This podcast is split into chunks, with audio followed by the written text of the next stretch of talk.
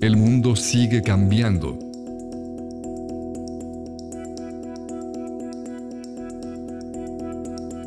El tiempo de mantener despierta la conciencia sigue siendo hoy.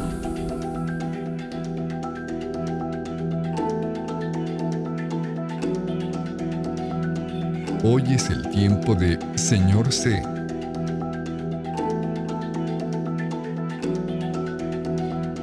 Un podcast lleno de preguntas, reflexiones, pensamientos, desarrollo personal y mucho más.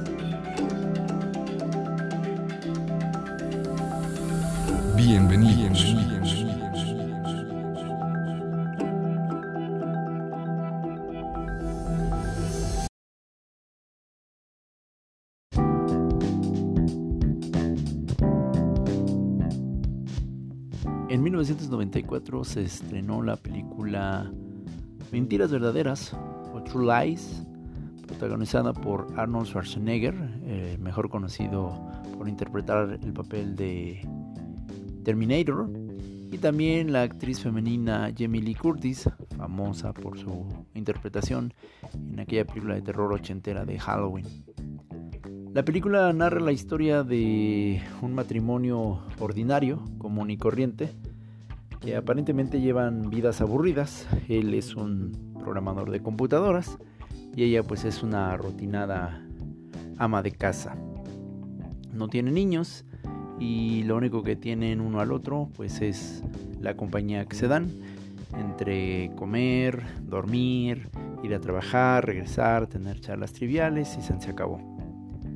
Sin embargo, a lo largo de la película se empieza a mostrar cómo el, protagonista Arnold Schwarzenegger en realidad tiene una vida más emocionante de lo que su esposa parece creer. Y resulta que Arnold Schwarzenegger en realidad es un agente de muy alto nivel de una agencia secreta para Estados Unidos. Y él, bueno, realmente detrás de esa apariencia de pobre programador, pues es un, gran espía que ayuda a resolver casos de orden internacional, ya saben, el, script típico de las películas norteamericanas contra los malvados terroristas árabes y, bueno.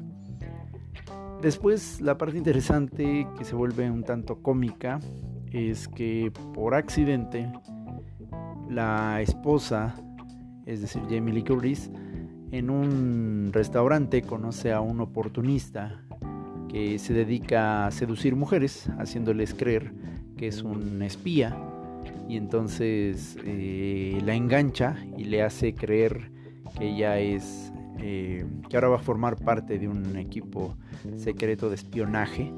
Y bueno pues ella se emociona porque por fin su vida monótona y aburrida parece tener un toque de diversión. Así que decide unirse supuestamente a este espía que, repito, solo lo hacía para seducir mujeres. Pero, como era de esperarse, su esposo Arnold Schwarzenegger, siendo un auténtico espía, em, se da cuenta de lo que está sucediendo e empieza a investigar al, al falso espía. Se da cuenta que es un vividor, que es un mentiroso y que su esposa eh, pues ha caído en el engaño. Sin embargo, en medio de eso sucede algo también muy interesante y es que Arnold Schwarzenegger se da cuenta que su esposa, Jamie Curtis, en verdad tiene habilidades para el espionaje. Y justo cuando está a punto de revelarle eh, la identidad del falso espía decide hacerle una especie de bromas para seguirle dando esa chispa a su matrimonio. Cuando, bueno, pues ya de pronto los dos están inmiscuidos realmente, ahora sí, en un caso eh, muy peligroso de terrorismo, con una organización que, bueno, pues se pone loca, ya saben, amenaza con destruir a Estados Unidos y ta, ta, ta, ta, ta. Como era de esperarse, bueno, al final ambos salvan a Estados Unidos y al planeta entero y la película muestra a rasgos generales el honor que hace al título, Mentiras Verdaderas.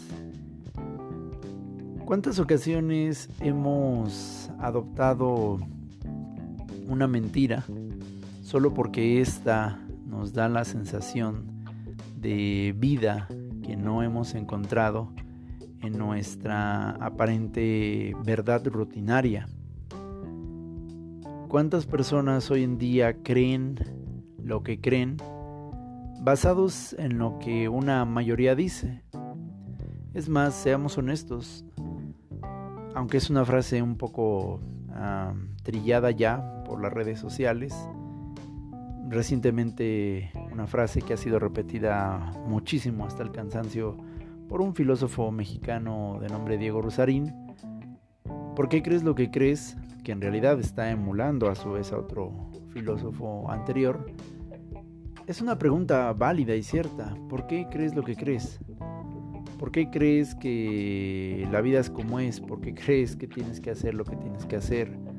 ¿Por qué crees todo lo que ves en las noticias? ¿O por qué crees todo lo que te dicen en una iglesia? ¿Por qué crees todo lo que los políticos te dicen campaña tras campaña? ¿Por qué crees lo que dicen en tu trabajo?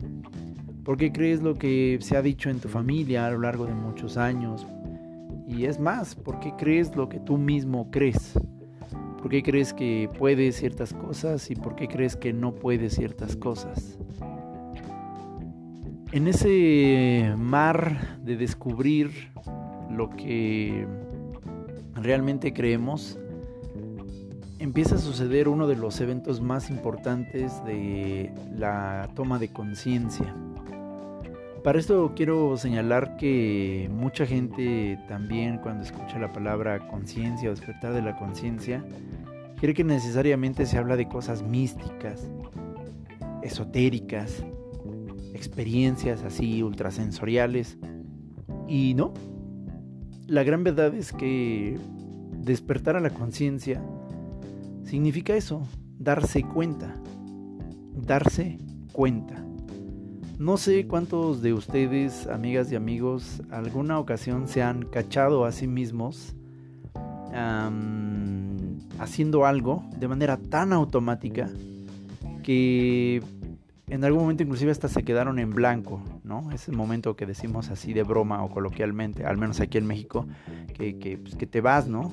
Te desconectas no sé a cuántos de ustedes les ha pasado, es un fenómeno muy normal que le pasa a millones de personas en el mundo, eh, aunque principalmente cuando están muy preocupadas o bajo mucha tensión. Y, sucede eso, precisamente en algún momento tú estás haciendo algo y de pronto tu mente se queda así como en blanco, te quedas viendo un punto fijo en la pared o en el piso, en el techo o a la distancia. Y, y es curioso cómo tu cuerpo sigue haciendo la tarea que estabas haciendo antes de que tu mente se, quedara en blanco. Y seguramente te ha pasado que de pronto así como que regresas, así hasta uno mueve la cabeza, así, ¿qué, qué, qué pasó? ¿Qué pasó? Pero lo más interesante es que te das cuenta que tu cuerpo sigue haciendo la actividad que estabas haciendo. Yo les puedo contar dos experiencias muy curiosas que tuve. Una fue cuando yo era niño, muy, muy, muy pequeño. Recuerdo que tendría yo como 8 o 9 años. Y, recuerdo que en una ocasión fuimos a un restaurante a comer eh, con mi papá. Y estábamos ahí mi mamá, mi hermana la mayor, mi papá y yo estábamos comiendo. Y yo recuerdo que estábamos ahí sentados a la mesa. Y sí recuerdo mucho que en ese momento llega, llega la mesera y me, me sirve mi plato. Yo había pedido eh, pollo con mole y recuerdo que me puso el plato así frente a mí, era un plato así de un muslito eh, muy rico cubierto de mole, y ya saben, con su pequeña guarnición de, arroz y, frijolitos eh, refritos. Recuerdo claramente cuando la mesera llegó y me puso el plato enfrente. Y después solo recuerdo que me quedé comiendo. Y sin embargo, no supe en qué momento me, me fui y, de pronto cuando volví en mí mismo, recuerdo que volteé a ver el plato y el plato ya mostraba prácticamente que yo había terminado de comer. Ya no había arroz, solo había unos remanentes de frijoles y obviamente pues el muslo estaba ya pues así, o sea, casi en, el hueso total y, y, pues ya no había la misma cantidad de mole. Y yo recuerdo que me sorprendí mucho por esa experiencia porque dije, ¿qué pasó? Entonces recuerdo que volteé a ver a mi hermana, que estaba a mi izquierda, y mi hermana pues me veía y me dice, ¿qué? ¿Qué pasó? Y entonces yo recuerdo que le dije, le dije, yo me comí mi, yo me comí mi plato. Y mi hermana se ríe y me dice, pues, ¿quién más? Y volteé a ver a mis papás y mis papás pues, estaban platicando. Al parecer no se habían dado cuenta eh, de lo que me había pasado. Al parecer nadie se había dado cuenta más que yo. Y si me preguntan, yo no recuerdo haber comido el, plato, no supe nunca qué supo el pollo, ni el arroz, ni los frijoles. Simplemente mi mente se desconectó y mi cuerpo hizo lo que tenía que hacer porque así había aprendido que tenía que hacerlo. Otra experiencia muy similar que la viví más recientemente, ya ahora como adulto, en una ocasión iba yo conduciendo en una camioneta hacia Querétaro, estaba yendo hacia la casa de una querida amiga y en algún momento del viaje, que pues ya llevaba eh, conduciendo, de hecho, bastantes días, porque íbamos de regreso, de ida y vuelta a la Ciudad de México, estábamos en un proceso de mudanza. Recuerdo que en ese último viaje ya para, para Querétaro, pues algo empezó a suceder y es que yo recuerdo que mientras yo iba manejando, eh, ella, ella y, su, y sus hijos se durmieron, o sea, venían cansados ya. Y entonces pues yo como conductor obviamente ya no podía dar el lujo de dormir, entonces yo tenía que seguir manejando. No estaba cansado, señalo, señalo. Es decir, no estaba cansado al grado de sentir que, que, que me dormía, simplemente estaba fatigado, pero se estaba en perfectas condiciones para conducir. Sin embargo, aquellos que han conducido durante mucho tiempo, traileros o transportistas o conductores eh, habituales, sabrán que hay ciertos momentos donde vas conduciendo y de pronto tu mente puede empezar a ponerse en blanco. Y lo más interesante de esto fue que recuerdo que hubo un tramo en el que igual me fui, no supe exactamente cuánto tiempo transcurrió, admito que no lo sé. Eh, confío en Dios que no haya sido mucho. y, recuerdo que de pronto volví en mí mismo y, hasta me sorprendí porque evidentemente no estaba en el mismo tramo de la carretera donde había empezado cuando me fui, por decirlo así. Entonces recuerdo que en ese momento, mm, obviamente, pues me, sentí muy extrañado, eso nunca me había pasado. Y, bueno, puse mucha atención a todo lo que estaba, los autos y todo. Y, y me llamó mucho la atención qué capacidad tiene nuestro cuerpo de obedecer ciertas rutinas, de obedecer ciertos patrones ya que tenemos muy definidos, que nuestro cuerpo ya aprendió a hacer eso en automático y cómo literalmente tu cerebro puede ya no estar ahí, ya no ser consciente de lo que estás haciendo. Sin embargo, lo haces porque eso es lo que aprendiste a hacer. Y aquí es precisamente donde viene la, la pregunta importante de por qué haces lo que haces y también por qué de pronto creemos las cosas que creemos entre, entre hacer y creer no hay mucha diferencia. Para que uno pueda hacer ciertas cosas, uno tiene que creer que es capaz o no de hacer las cosas. El detalle es que muchas veces no analizamos, no cuestionamos esas cosas que hacemos y que creemos. Y eso he estado aprendiendo, sobre todo en los últimos años, esa conciencia, ese darse cuenta por primera vez de tus pensamientos eh, el fenómeno que, yo no entendía antes, pero que cada vez estoy comprendiendo más, que es el ser el observador de tu vida. Casi todos nosotros vemos nuestras vidas como esos videojuegos en tercera persona, ¿no? esos videojuegos así como tipo Doom, donde, o Ghost Recon, pues para los más chavos, donde, donde tú pues prácticamente en la pantalla vas viendo una mano así, ¿no? Que sale de, entre la pantalla con una pistola y cambia de armas y va disparando y corre así entre pasillos y todo eso. Eso es lo que se les conoce como juegos en tercera persona. La experiencia es crear en tu mente la virtualización de que tú eres quien está realmente corriendo en ese escenario. Y regularmente nosotros solemos ver así nuestra vida, como que estamos siempre viendo una pantalla enfrente. Pero uno de los ejercicios que he estado eh, poniendo en práctica en los últimos años y, y, que realmente eso es ser consciente, empezar a ser consciente, a darse cuenta, es poder ver, verte desde afuera, poder ver tu vida desde afuera, que te separes, que te des cuenta que no eres tu cuerpo, que no eres las circunstancias que estás pasando. Y en ese momento sucede algo interesante, es como, como si giraras.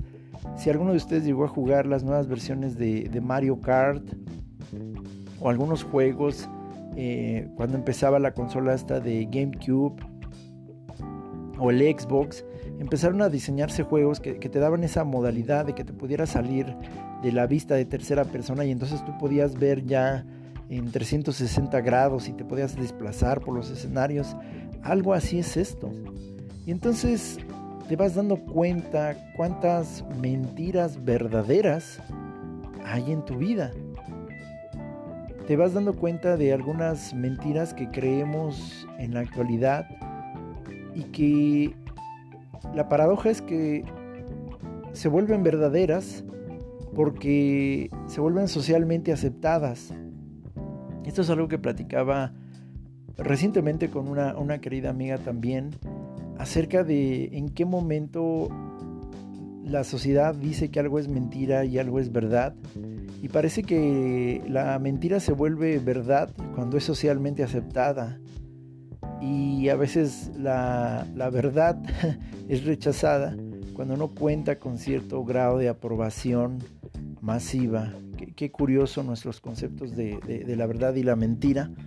Y en la sociedad actual hay un montón de mentiras que hemos creído y que seguimos haciendo por inercia.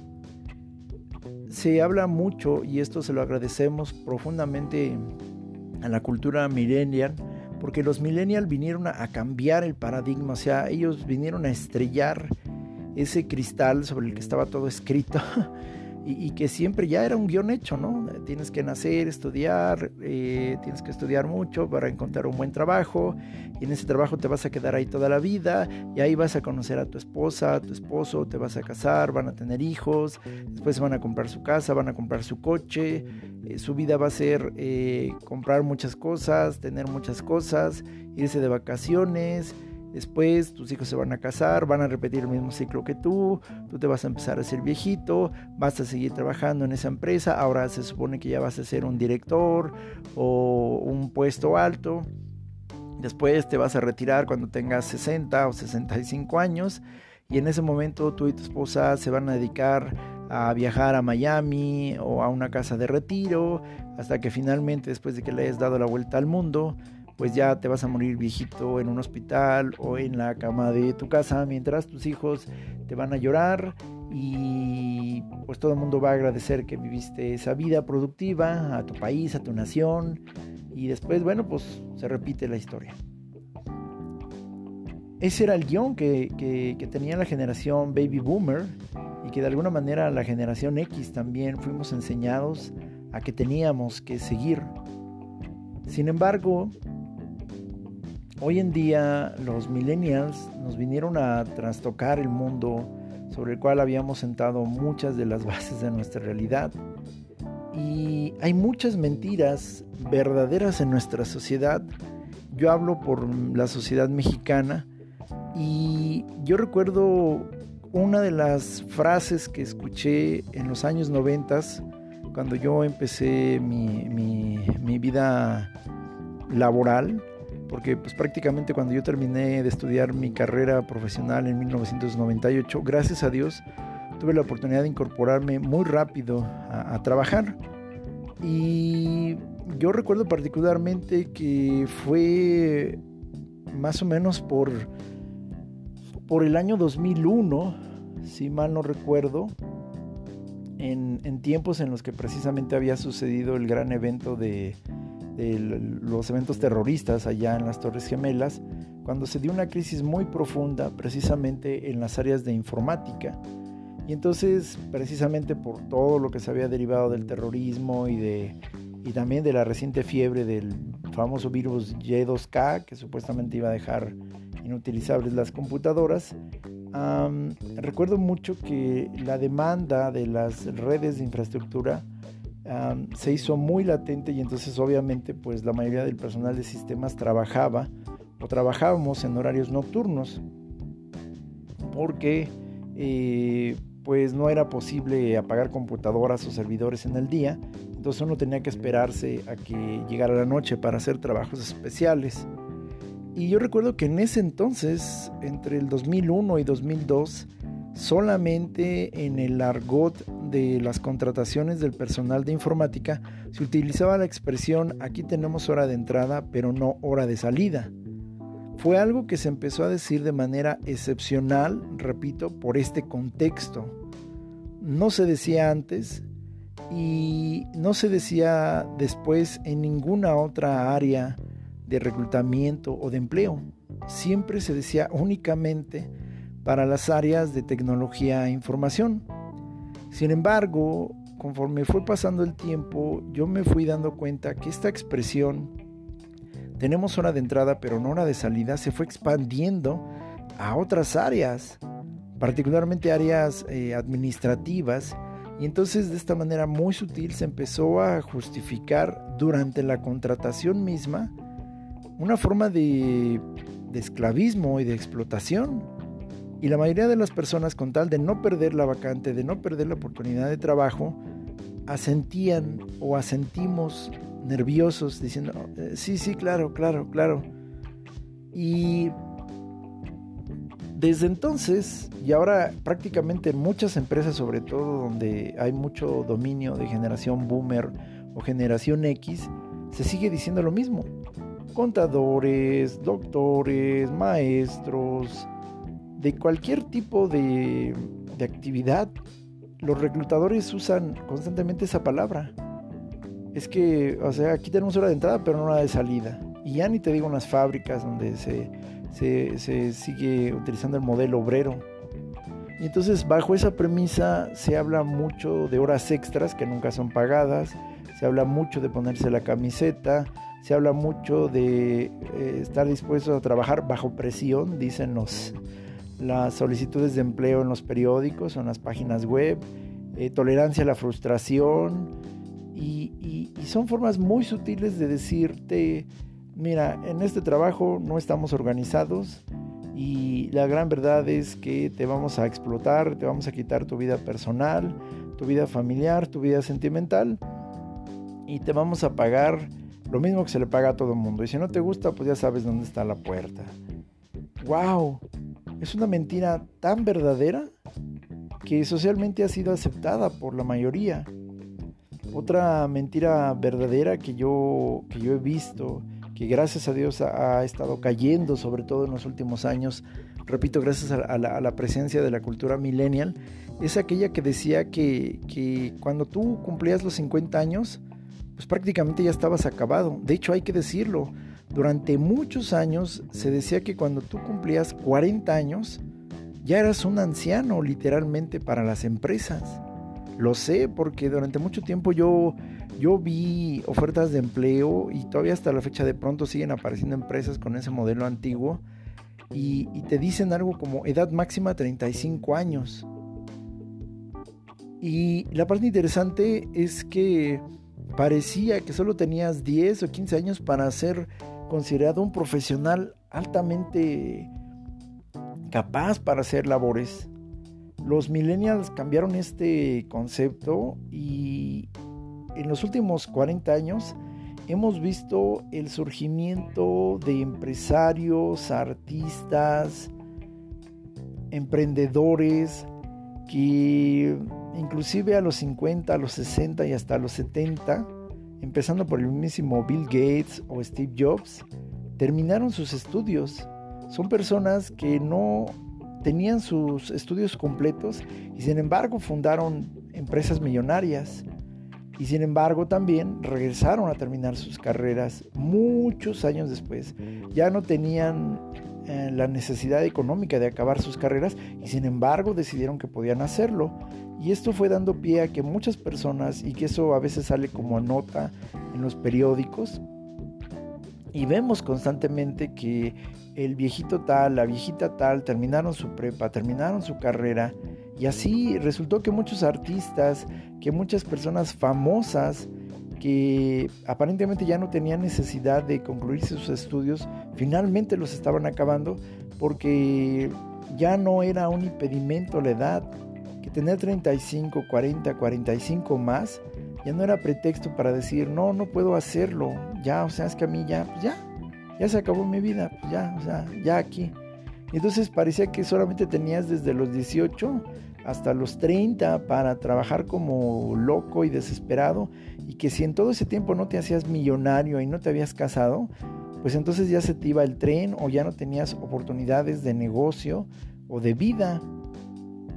Y la gran verdad es que los últimos años nos fueron mostrando que esto no era así emprendedores que se hicieron millonarios desde que tenían 15 años, millonarios que han rebasado la edad de los 45 años, personas que han alcanzado a lo mejor no hacerse millonarios, pero sí cumplir sus sueños de dedicarse a lo que realmente querían y tantas cosas. Esa mentira de que cuando ya cruzabas los 40 pues ya eras un anciano, era una mentira tan verdadera que se popularizó. Otra mentira que también de alguna manera se había popularizado y que en ocasiones se sigue haciendo muy verdadera en estos tiempos es que los adultos siempre tienen la razón y que los niños no, que los niños son tontos. Qué idea tan equivocada. Todavía en muchas escuelas se enseña que cuando un adulto está hablando, si un adolescente o un niño pregunta o cuestiona lo que ese adulto acaba de decir, es una falta de respeto, una falta de educación, que es una grosería. No importa que el adulto esté siendo injusto, impositivo o hasta violento. Se supone que los niños, los hijos, no deben de cuestionar a lo que un adulto les diga. Esta es una mentira tan aceptada socialmente que esta generación, sobre todo la generación Z o los millennials, han puesto, pero de cabeza, como nunca antes, y tú lo puedes ver en las redes sociales, se han viralizado videos de niños, pero de niños, o sea, 6, 7, 8 años, haciendo reflexiones profundas en un video, grabados por sus papás, en, ocasiones me consta, obviamente hay algunos que ve que son guiones estudiados, pero hay otros también donde pues, los papás simple y sencillamente decidieron grabar a sus hijos mientras decían algo y es impresionante lo que dicen estos niños. Yo tengo una hija maravillosa de 14 años que desde que ha sido chiquita no ha dejado de sorprenderme con el nivel de conciencia que tiene, las reflexiones profundas que tiene y yo tuve que aprender que tenía que dar espacio para hablar. Tuve que decirle a mi hija en cierto momento, y se lo recuerdo, que todo lo que su mamá y, yo le digamos no siempre va a ser cierto. Que habrá ocasiones en las que nos vamos a equivocar. Que habrá ocasiones en las que a lo mejor le vamos a pedir que haga caso de una instrucción que a lo mejor no sea la más adecuada, la más correcta. Que ella tiene que ser capaz de decir no estoy de acuerdo. No significa que tiene que desobedecernos siempre, desde luego, hay límites, pero sí le he inculcado mucho a mi hija que tiene que ser crítica. Le he invitado también a mi hija a que sea crítica de, de lo que también los maestros dicen, de lo que otros adultos dicen, y que no es cierto eso de que los adultos siempre tienen la razón y los niños deben de quedarse callados y aceptar eso. Bajo esa premisa se han cometido abusos hasta en los niveles más religiosos en todos los países. Bajo esa premisa se han cometido abusos psicológicos, físicos, emocionales contra millones de niños. Y los adultos se han perdido la bendición de escuchar también la opinión de los hijos. Y claro, no extraña que esa generación boomer y X, que fueron reprimidos, de que los niños solamente decían tonterías, cuando son adultos, se dedican precisamente a imponer sus verdades sobre los demás. Y la única forma que tienen conocida para hacer valer su opinión, pues es a base de gritos, golpes, asesinatos, secuestros. Esa mentira entonces de que los adultos siempre tienen la razón, sencillamente tiene que quitarse de nuestras vidas.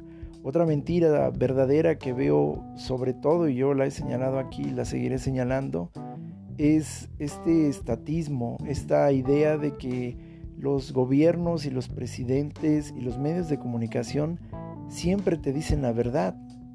Y peor aún, que los ciudadanos estamos obligados a creerles. Los políticos, los presidentes, los medios de comunicación y hoy, más recientemente, en los últimos 40 años, ahora son los empresarios, los banqueros, los magnates, los que también se han unido a esta onda estatista. Y entonces todos ellos exigen que tú les creas que lo que ellos te están diciendo es la verdad. Es, es un acto realmente que a mí me llama la atención porque todos los noticieros juran y perjuran que lo que ellos te están diciendo es la verdad. Pueden estarte diciendo mentiras y eso ha sido expuesto gracias a las redes sociales donde noticieros, reporteros, políticos desde luego, hasta presidentes han sido evidenciados manipulando, mintiendo en favor de ciertos intereses o ciertas agendas y aún así vuelven a exigirte meses después o días después que tú les creas que lo que ellos te están diciendo es la verdad. Y recientemente, como ha pasado en los últimos años, ahora se escudan a nombre de la ciencia o de la medicina o de la seguridad, ese argumento no puede faltar, para decirte que tienes que creerles. Y entonces el estatismo nos dice que no puedes cuestionar ninguna figura de autoridad. En México, donde ya presumíamos de habernos quitado el lastre de, de un partido político que gobernó por 70 años imponiendo este concepto de paternalismo político, hoy vemos las mismas formas pero renovadas. Y entonces el paternalismo político sigue ahí. La idea de que el gran Tlatoani es la voz misma de Dios, pues es, es lo que estamos viendo hoy en la forma del estatismo. La parte más interesante de esta mentira tan hecha verdadera en nuestros días es que se ha agudizado el estatismo dictatorial, de tal manera que todos los que se atreven a cuestionar la figura del Estado, del político, del presidente, del empresario, del banquero, del magnate, son tenidos ahora por enemigos. Y entonces se supone que no puedes pensar, que no puedes criticar. Y entonces se te califica ahora a ti de conspirador, de loco, de anticiencia, de conservador, de extremo, de fóbico, wow, qué clases de mentiras nos decimos como sociedad y abrazamos como masa y decimos que son verdaderas. Por eso, para concluir este episodio, quiero invitarte a que no dejes de cuestionar las cosas que llegan a tus ojos, a tus sentidos, que no dejes de cuestionar tus propios pensamientos. ¿Por qué crees de pronto que no puedes hacer algo? ¿Por qué crees que sí puedes hacerlo? No se trata de que te juzgues y, de que te empieces a criticar de loser, de fracasado, de etcétera, etcétera. No. Hay que vernos, observarnos desde afuera cada vez más y decir, ¿por qué, ¿por qué a veces para esto sí digo que sí soy muy bueno y para esto no? ¿Dónde aprendí que esto sí puedo hacerlo y dónde aprendí que esto no? ¿Cómo fue que, que creo hasta la fecha que de esto sí soy capaz y de esto no? ¿Es una idea mía o la aprendí de mis papás o la aprendí de mis primos o la aprendí de mis hermanos o la aprendí de un amiguito en la escuela o lo aprendí de una novia, de un novio? Lo aprendí de las noticias, lo aprendí de una película, de una caricatura, de estar escuchando cierto tipo de canciones. ¿De dónde aprendí esto? Ponle atención a tus pensamientos, ponle atención a las cosas que entran por tus cinco sentidos y posiblemente te des cuenta que puedes empezar a identificar muchas mentiras verdaderas. Bueno, ok, ya las identifiqué y luego ¿qué sigue? Ah, bueno, precisamente viene el ejercicio de la conciencia, darte cuenta desde afuera de ti mismo por qué crees lo que crees y entonces por qué haces lo que haces. Y más que aventarte muchos años ahí de introspección y ahora vamos a tomar un curso de chakras y ahora vamos a esto y el otro, que no digo que esté mal, ¿eh? son herramientas que hay que utilizar, desde luego, sí, claro, la terapia empezando, la meditación, por supuesto, la, propia oración con Dios o, con, o con el universo, como tú quieras llamarlo, pero ese ejercicio de verte desde fuera es impresionante. Y te vas a dar cuenta, como en la película de Arnold Schwarzenegger, que puedes darte cuenta que ese personaje que has creado para parecer normal, realmente hace mucho tiempo que está enfermo. Y que detrás de ese personaje enfermo, moribundo, domesticado, hay un ser muy poderoso, que a lo mejor no tiene la intención de cambiar al mundo, pero sí cambiar su propio mundo. Y las cosas pueden ser muy diferentes de ahora en adelante nuestros conceptos de pobre pero honrado, aunque sea frijolitos, y tantas frases que utilizamos los mexicanos y los latinos son mentiras verdaderas que hemos creído y que debemos atrevernos a cuestionar, a ver desde otra perspectiva. Paz a todos ustedes.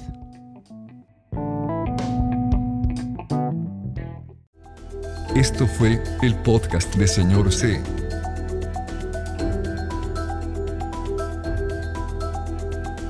Gracias por tu tiempo y tu presencia.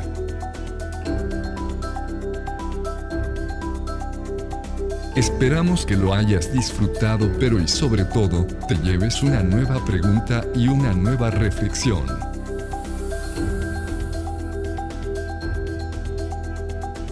Te decimos adiós, sino hasta la próxima.